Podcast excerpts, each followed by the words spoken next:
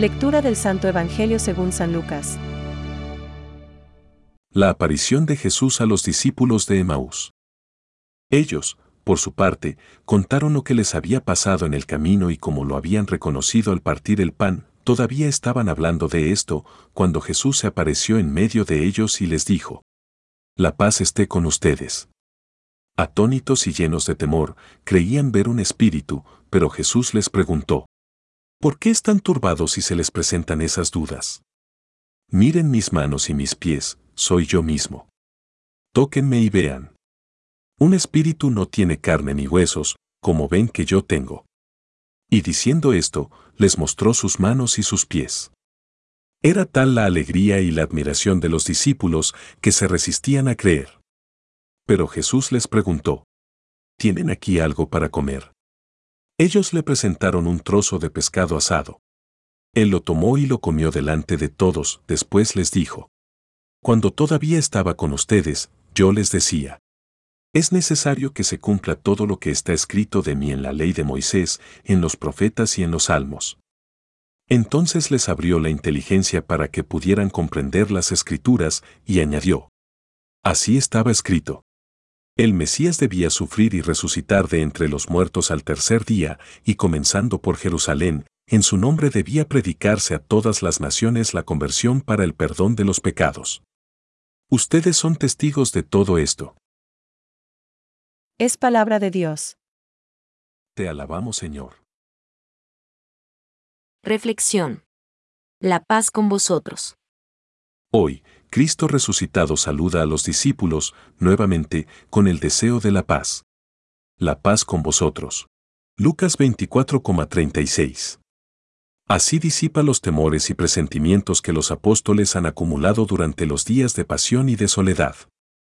Él no es un fantasma, es totalmente real, pero, a veces, el miedo en nuestra vida va tomando cuerpo como si fuese la única realidad.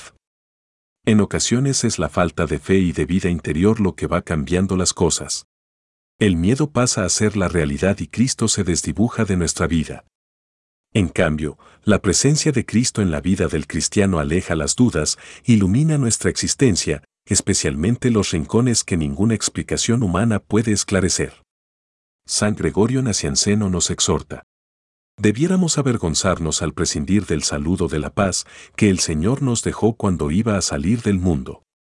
La paz es un nombre y una cosa sabrosa que sabemos proviene de Dios, según dice el apóstol a los filipenses. La paz de Dios. Y que es de Dios lo muestra también cuando dice a los efesios. Él es nuestra paz. La resurrección de Cristo es lo que da sentido a todas las vicisitudes y sentimientos, lo que nos ayuda a recobrar la calma y a serenarnos en las tinieblas de nuestra vida. Las otras pequeñas luces que encontramos en la vida solo tienen sentido en esta luz. Es necesario que se cumpla todo lo que está escrito en la ley de Moisés, en los profetas y en los salmos acerca de mí. Nuevamente les abrió sus inteligencias para que comprendieran las escrituras. Lucas 24,44-45, como ya lo había hecho con los discípulos de Emaús. También quiere el Señor abrirnos a nosotros el sentido de las escrituras para nuestra vida. Desea transformar nuestro pobre corazón en un corazón que sea también ardiente, como el suyo. Con la explicación de la escritura y la fracción del pan, la Eucaristía. En otras palabras, la tarea del cristiano es ir viendo como su historia, él la quiere convertir en historia de salvación. Pensamientos para el Evangelio de hoy.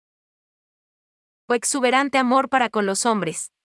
Cristo fue el que recibió los clavos en sus inmaculadas manos y pies, sufriendo grandes dolores, y a mí, sin experimentar ningún dolor ni ninguna angustia, se me dio la salvación por la comunión con sus dolores.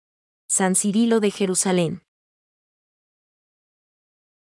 El contenido del testimonio cristiano no es una teoría, sino que es un mensaje de salvación, un acontecimiento concreto, es más, una persona. Es Cristo resucitado, viviente y único Salvador de todos. Francisco.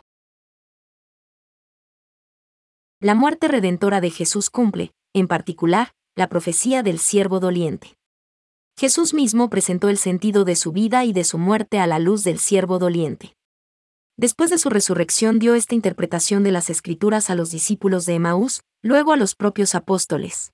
Catecismo de la Iglesia Católica, número 601.